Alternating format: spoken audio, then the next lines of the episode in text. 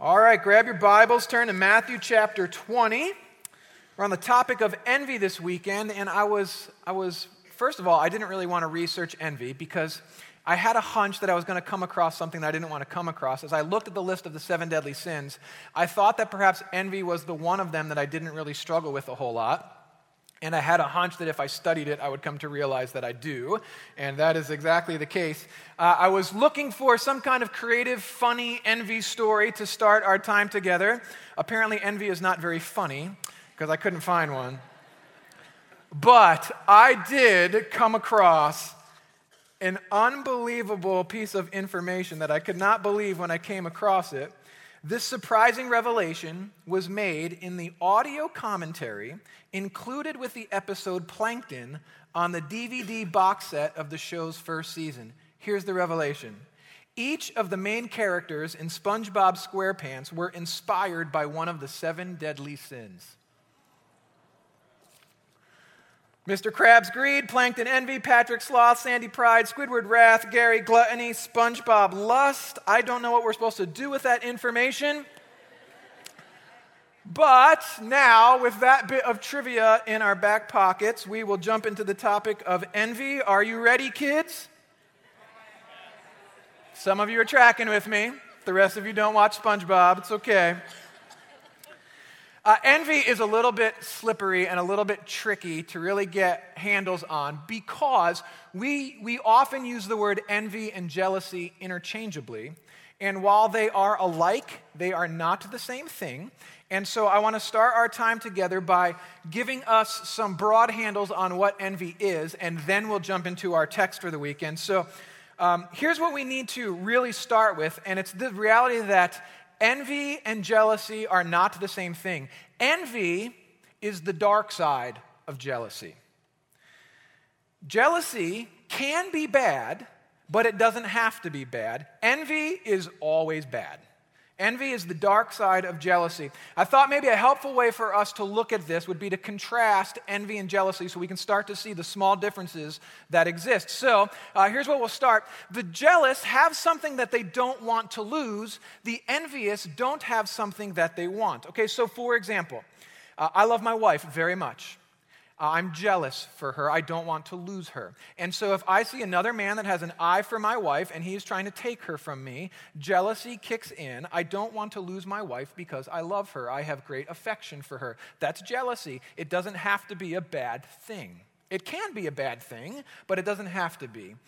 Envy doesn't have something that it wants. So someone could be looking at my wife and they want my wife and they can't have my wife, and so they become envious, which gets us to the next contrast here. Jealousy says, I want that. Envy says, I don't want you to have that. Okay, so let's imagine this. I'm in college where I met my, my now wife, and I start dating her, I want her to be my wife. I want a relationship with this woman. Okay, so I am jealous for her. And there's another guy who also wants to have a relationship with my wife, but he's realizing that I'm winning. I'm the one in the dating relationship with her. She is returning my affection. Okay, so this guy is looking at my relationship with Deanne, and let's just say hypothetically, at a certain point, Deanne breaks up with me. And even though this guy knows that he can never have a relationship with her because she doesn't like him, he actually gains pleasure by her breaking up with me because even though he can't have her, he finds pleasure in the fact that I can't have her either. Envy. The last contrast is this jealousy celebrates gain, envy celebrates another's loss. Jealousy celebrates personal gain, Envy celebrates another person's loss because the jealous are those who have something they love that they might lose. The envious, by contrast, are the have nots. They don't have the good their rival does, and they don't have self love. Thus, in their minds, they have nothing to lose and everything to gain from another person's loss. Uh, interestingly enough, throughout the Old Testament and the New Testament, uh, where envy starts popping up, uh, it often pops up as an idiom, figurative language. It's the evil eye.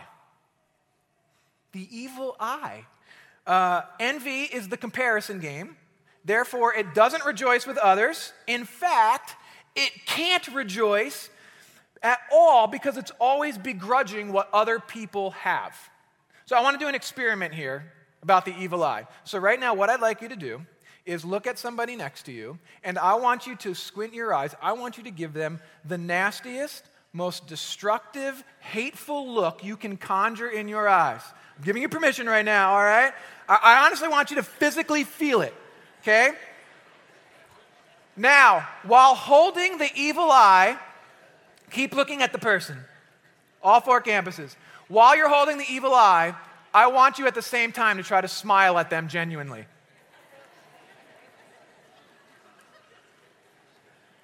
It doesn't work, does it? You know why that doesn't work? Envy can't smile. Envy cannot smile. In fact, theologians, people that take a look at this list of the seven deadly sins, uh, the vast majority of them will point out that envy is the one sin on this list that is absolutely no fun at all. All of the other sins provide some kind of fun, some kind of temporary pleasure. Envy is the only one on the list that just can't smile.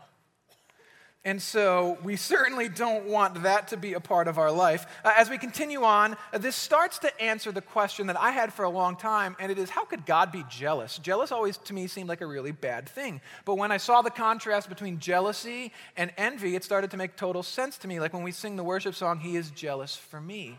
God has strong affection for me. He doesn't want to lose me to anything. He doesn't want to lose me to the destructive nature of sin. He doesn't want me he doesn't want to lose me to some false god or some kind of idol or other priority in my life. God is jealous for me. He has strong affection for me and for you. And that makes total sense.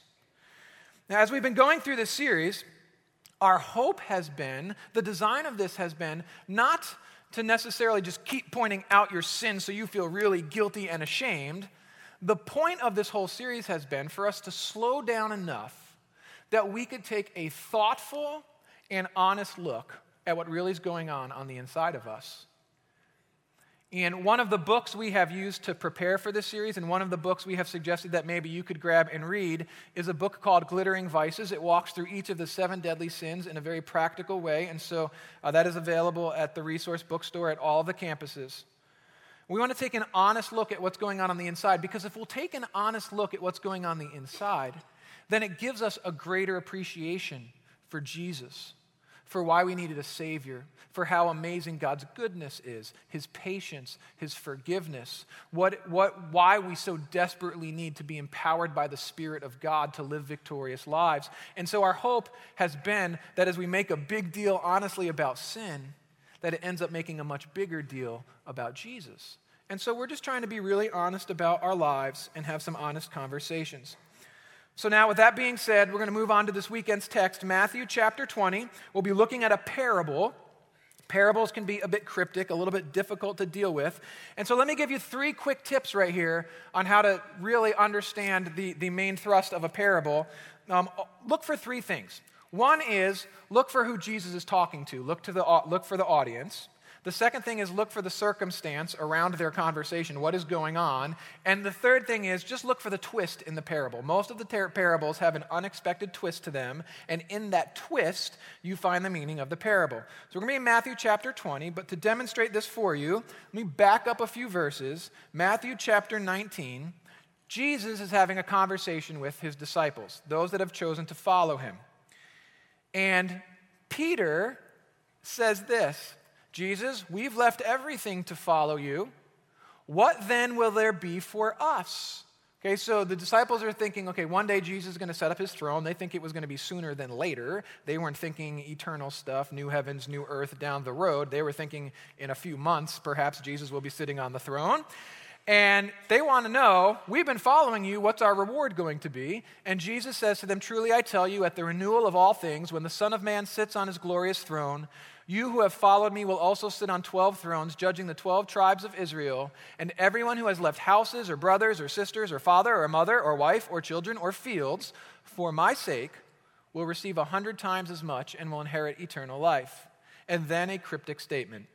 But many who are first will be last, and many who are last will be first. What in the world does that mean? And so then Jesus goes on to tell a parable to explain that statement.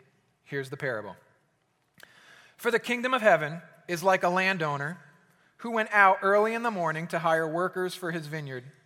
He agreed to pay them a denarius for the day and sent them into his vineyard. For working knowledge, a denarius is the normal, fair wage for a day's work in those times. About nine in the morning, he went out and saw others standing in the marketplace doing nothing. And he told them, You also go and work in my vineyard, and I will pay you whatever is right. So they went. And he went out again about noon and about three in the afternoon and did the same thing. And again at about five in the afternoon, he went out and found still others standing around, and he asked them, Why have you been standing here all day doing nothing? Because no one has hired us, they answered. And he said to them, You also go and work in my vineyard. When evening came, the owner of the vineyard said to his foreman, Call the workers and pay them their wages, beginning with the last ones hired and going on to the first. The workers who were hired about five in the afternoon came and each received a denarius. So when those came who were hired first, they expected to receive more. Let me pause here for a second and ask for you to use your imagination here. If you were one of the workers that started work early in the morning, you have found yourself at the end of the line, which probably already would have been a bit confusing to you. Why are the people that worked the least getting paid first?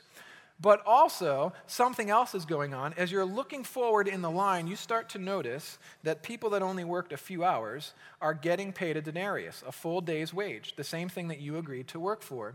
And so, if you're anything like me, as you're waiting in line, you're starting to think, I'm going to get paid a lot of money here. Because if they're getting a denarius and I worked more than them, certainly I'm going to get paid more than them. And so you start to get excited and you start to expect more because, well, comparatively, you deserve more, right? Here is the twist in the parable as it goes on. But each one of them also received a denarius. When they received it, they began to grumble, no fooling. These who were hired last worked only one hour, they said, and you've made them equal to us who have borne the burden of the work and the heat of the day. But he answered one of them, I'm not being unfair to you, friend. Didn't you agree to work for a denarius? Take your pay and go. I want to give the one who was hired last the same as I gave you. Don't I have the right to do what I want with my own money? Or are you envious because I am generous? And so the last will be first and the first will be last. The twist in the parable. Why are the last first in line, and why are they all getting paid the same amount of money?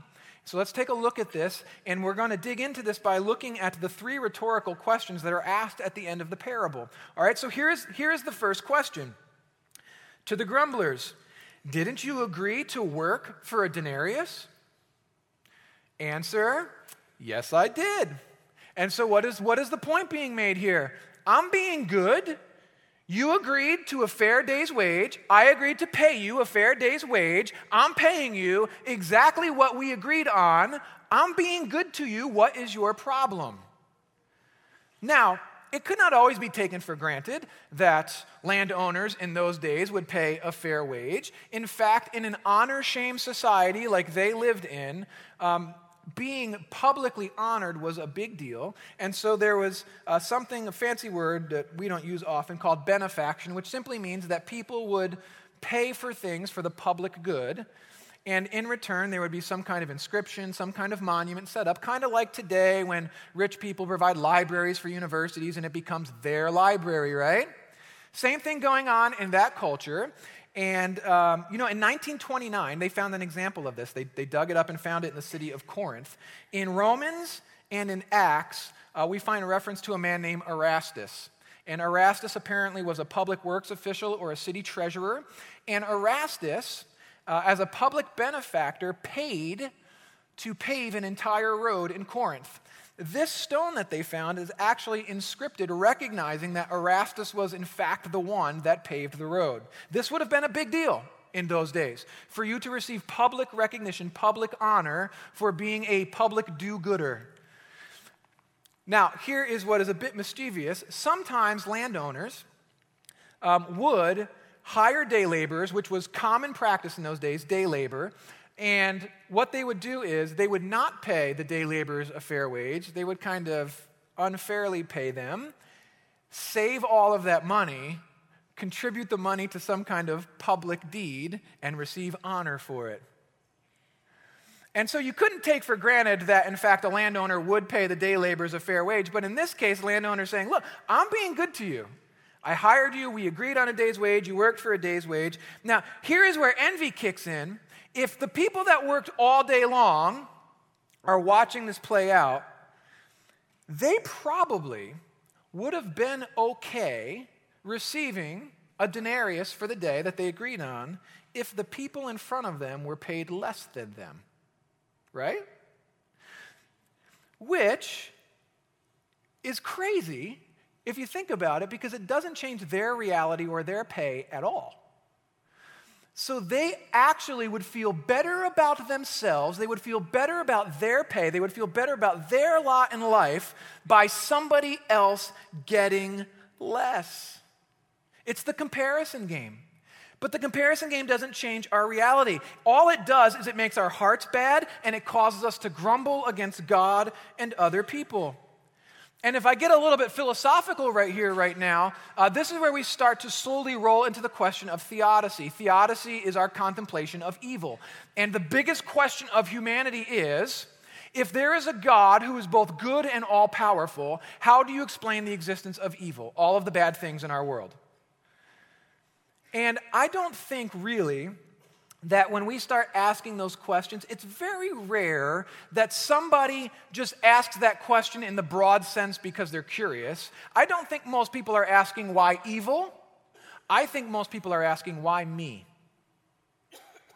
Why is, why is this bad thing a part of my life? Why do other people have it better than me? And then we start shaking our fist at God and blaming God as if God owes us something envy, the comparison game, and it makes our hearts bad.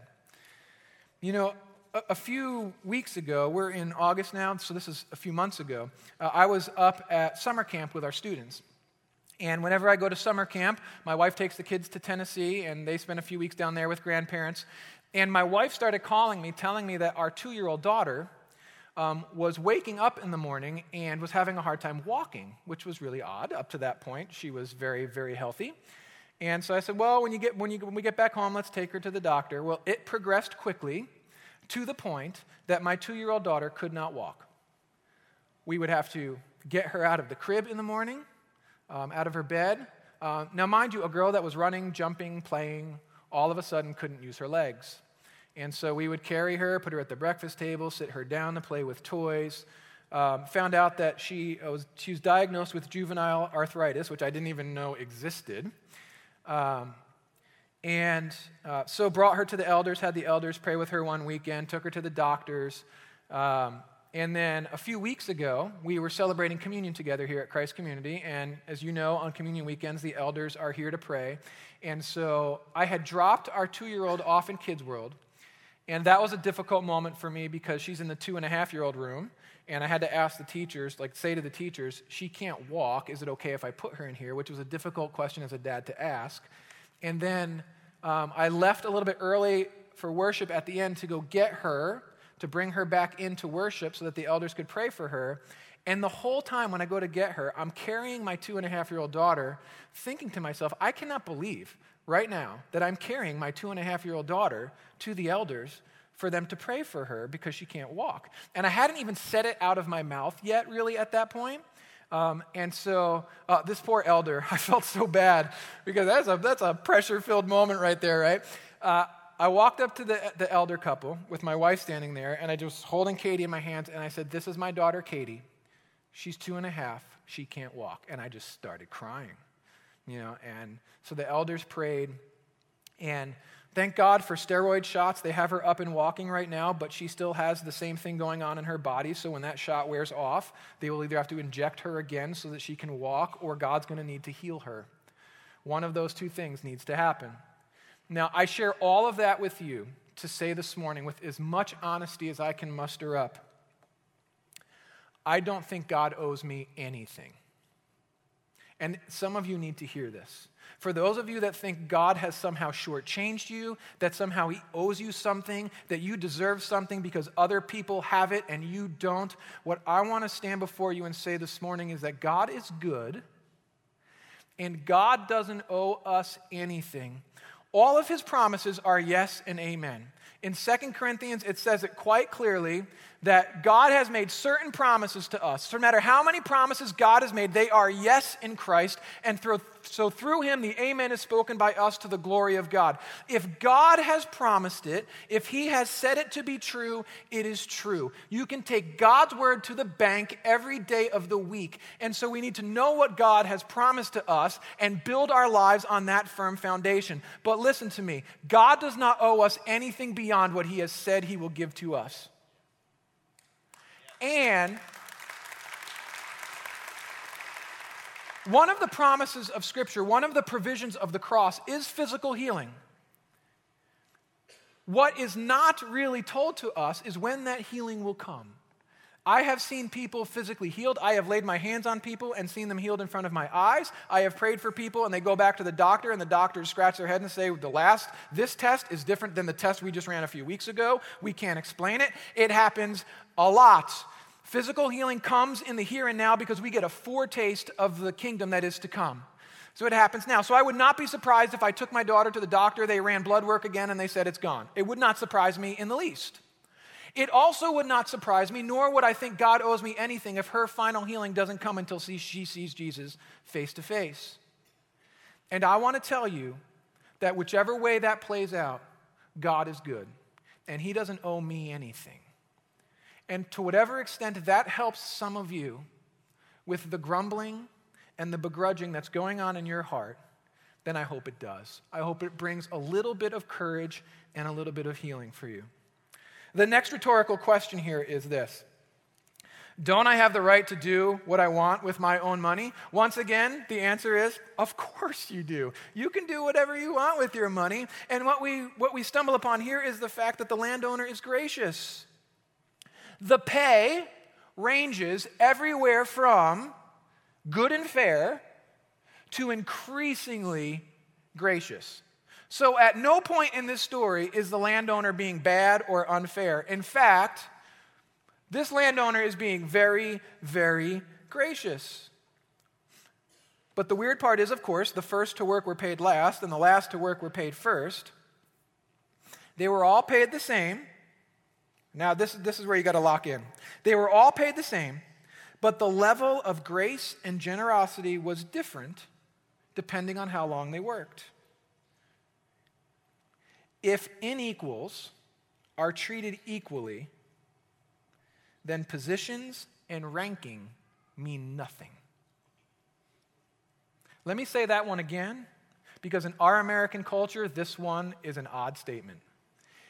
If inequals are treated equally, then positions and ranking mean nothing. I don't deserve anything more from God because I'm a pastor. For those of you that have been following Jesus for 50 years, you don't deserve anything more from God than someone that just crawled in here this morning hoping that Jesus is real because their life is so wrecked that they don't even know what to do. None of us deserves anything more from God than another. And if I'm going to right now, I'm going to summon my best old school preacher voice. You ready? This is with everything inside of me. A little pulpit banging too. You ready? Brothers and sisters, the ground is level at the foot of the cross.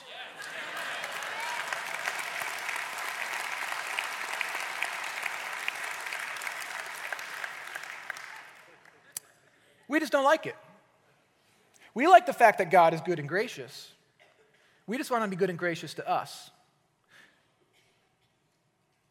Don't get so happy when he's good and gracious to others because somehow we think we deserve something. Now, the last question. This is the embarrassing question.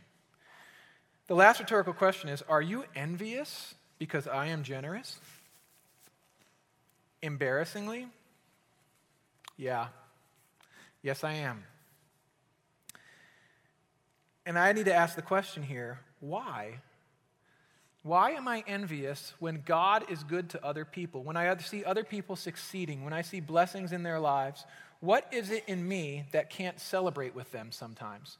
And you know, most of the time when envy kicks in, it, it's because it's the comparison game, I don't compare myself with people like Bill Gates. I don't ever imagine that I'm going to have as much money as Bill Gates, so I have no problem envying Bill Gates. I have problem envying people that are kind of in the same stratosphere that I'm in. So I have problems envying other student ministries, pastors' ministries, and other pastors' salaries, and other pastors' situations, and other families. Right? It'd be very easy for me to look at other families who all of their kids are healthy and start getting envious. Why them, not me? You know? And so my comparison game is always with people that are kind of in my stratosphere. Might be relatives or friends or peers. Now imagine this What if your self worth and your value and your contentment was not based on comparison at all? That'd be a pretty good thing. But when we're, when we're valuing our contentment and our lot in life based on the comparison game, then the proverbial build ourselves up to knock others down thing kicks in, right? I can actually, in my own warped mind, win by knocking other people down. Because if they're down, I'm up comparatively speaking. Now, I'm not really up, I'm just up in comparison to them if I can push them down. This is how envy works. Envy can't smile. I want to read you a list, some categories of how envy manifests itself in our lives, and, and, and just listen and see if you can find yourself in any one of these categories. Feeling offended or slighted by the talents, successes, or good fortunes of others selfish or unnecessary rivalry or competition with others, pleasure at others' difficulties or distress, belittling others, false accusations or slander, intentionally causing others to act and think negatively of another. Oh gosh, have you been in a high school lately? Teasing or bullying, ridicule of people, institutions, or ideals, prejudice against those we consider inferior those who consider us inferior, or those who threaten our security or position. The cure to envy is recognizing what this parable is trying to point out. God is good, and God is gracious, and God is generous, and the first will be last, and the last will be first. So, whatever mental pecking order you have set up in your mind is completely undone by God's goodness and His grace in his generosity. God is not playing by your rules or your standards, and we should all be grateful for that. Let, let me ask you this one question to drive this point home Do you really want what you deserve? Or would you prefer forgiveness, grace, goodness, and generosity? And so let me give you three quick practical things that you can do to undercut envy's power in your life. Uh, number one is this just stop comparing. you, at some point, you got to stop comparing. Um, I already asked this question What would it be like to have a self worth whose value, if your self value and your lot in life were unconditional and non comparative? Just you and God. I'll say it this way when you compare what you know about you to what you don't know about me, you lose every time. When you compare what you know about yourself to what you don't know about others, you lose every time, right? So you can look at somebody else's family and their possessions, and you can ask, why them? Why are they so fortunate and not me? But you don't know all the details about their life. You don't know what their family relationships are like. You don't know if they own that status symbol they're driving. Chances are they're paying 500 bucks a month on that thing. Oh, did I say that out loud?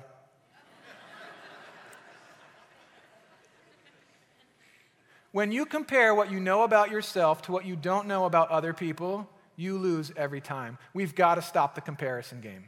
Envy eats us alive. Now, I want to give you two things that might help you do this. Uh, the first of which is at all four campuses on your way out, you'll find them on tables in the lobby. They're bookmarks. Um, we got one for each of you. Uh, this is a list of scriptures called Who I Am in Christ. If you have recognized Jesus for who he is, if you have repented of your sin, ask Jesus to forgive you. then these things are true of you, regardless of what's going on in other people's lives. These things are true of you, just you and God. And so, put this on your nightstand, put it up on your fridge, put it on your bathroom mirror. Do something so that you are constantly looking at what is true of you and who you are in Christ. And perhaps, maybe a little bit, this will undercut the p- comparison game. Uh, the other one I have for you is actually a web link. Uh, there are three things that, as an adult, I don't understand why they went away. Uh, because when we were kids, we got them regularly, and now as adults, we don't, and I think we should bring them back. One is snack time. One is nap time. And the third is story time. I think all of these are really good things. If you go on Google and you Google, you are special, the second hit you will get is a YouTube video. It is the, it is the reading and the actual illustrations from the book by Max Lucado, You Are Special. It's a children's book. I think every single one of us would benefit from sometime this week taking eight minutes and letting YouTube read you that book.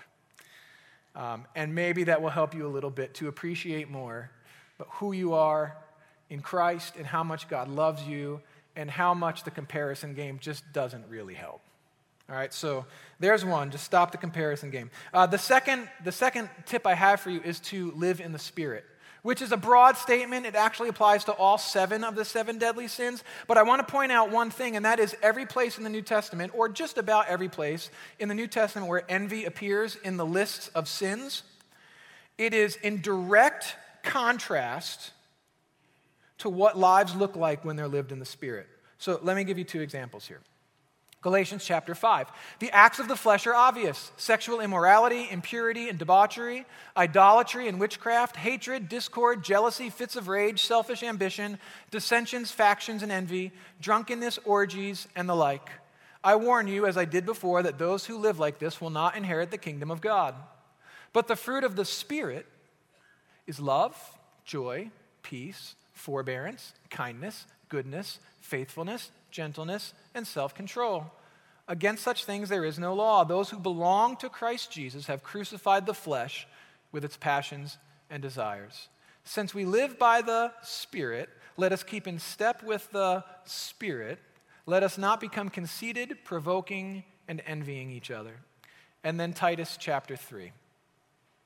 At one time, we too were foolish, disobedient, deceived, and enslaved by all kinds of passions and pleasures. We lived in malice and envy, being hated and hating one another. But when the kindness and love of God our Savior appeared, He saved us. Not because of righteous things we had done, but because of His mercy. He saved us through the washing of rebirth and renewal by the Holy Spirit, whom He poured out on us generously through Jesus Christ our Savior, so that having been justified by His grace, we might become heirs, having the hope of eternal life. Uh, we made a book recommendation earlier in the series. We want to make it again Forgotten God by Francis Chan. If you want to dig into and understand more completely how to have a relationship with the person of the Holy Spirit and what it means to live by the Spirit, keep in step in the Spirit, be empowered by the Spirit, all of these things that the New Testament coaches us towards, that would be a fantastic book. Know, we worship a triune God, a Trinity Father, Son, and Holy Spirit. And I think that book would be a fantastic help for a lot of you. And here is my last tip, and this one is mega practical do little things for those with little status without drawing any attention to it. Do things privately without any fanfare, little things. Don't have to be extravagant things. Just do little things for other people that, that can't repay you or won't repay you and that will start undercutting envy's power in your life.